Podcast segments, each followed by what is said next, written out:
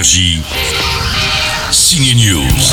En route pour le front Elle est toujours étonnante, Emily Blunt, que ce soit avec Tom Cruise dans Edge of Tomorrow, avec son mari John Krasinski dans L'excellence sans un bruit et la suite, ou chez Disney pour jouer la nouvelle Mary Poppins. C'est cette semaine encore Lily, une sorte d'Indiana Jones. Ça s'appelle Jungle Cruise. C'est réussi. Je tenais à vous dire que cet objet a été mal répertorié. Imaginez une femme des années 20 qui rêve de devenir docteur dans un monde contrôlé par les hommes. Elle a un gentil frère mais coincé et une idée fixe, trouver une plante médicinale dans la jungle amazonienne. 10 000 dollars pour vous y amener vivante.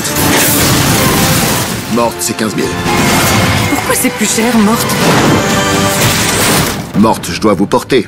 C'est plus fatigant. Au menu de ce film d'aventure, beaucoup de mythologie et de cascades à la Indiana Jones qui ont d'ailleurs inspiré l'actrice. She's a trailblazer for that time. Alors je joue une femme très en avance sur son temps, on est en 1917 et les gens étaient très choqués de voir une femme porter un pantalon.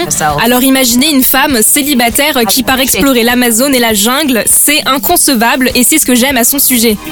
C'est une aventurière, elle est anticonformiste et c'est vrai que je me suis inspirée par ce qu'a fait Harrison Ford dans Indiana Jones. Gender. Il est brillant dans ce personnage car il le rend très humain, on le voit avoir peur, il se plante et tombe aussi. So human. Il a été ma grande inspiration pour incarner cette Lily dans Jungle Cruise. Inspiration for playing Lily.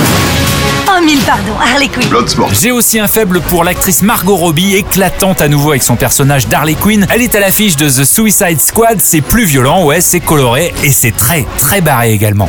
On va tous mourir. Si seulement. Oh non, putain. Énergie. Ciné News.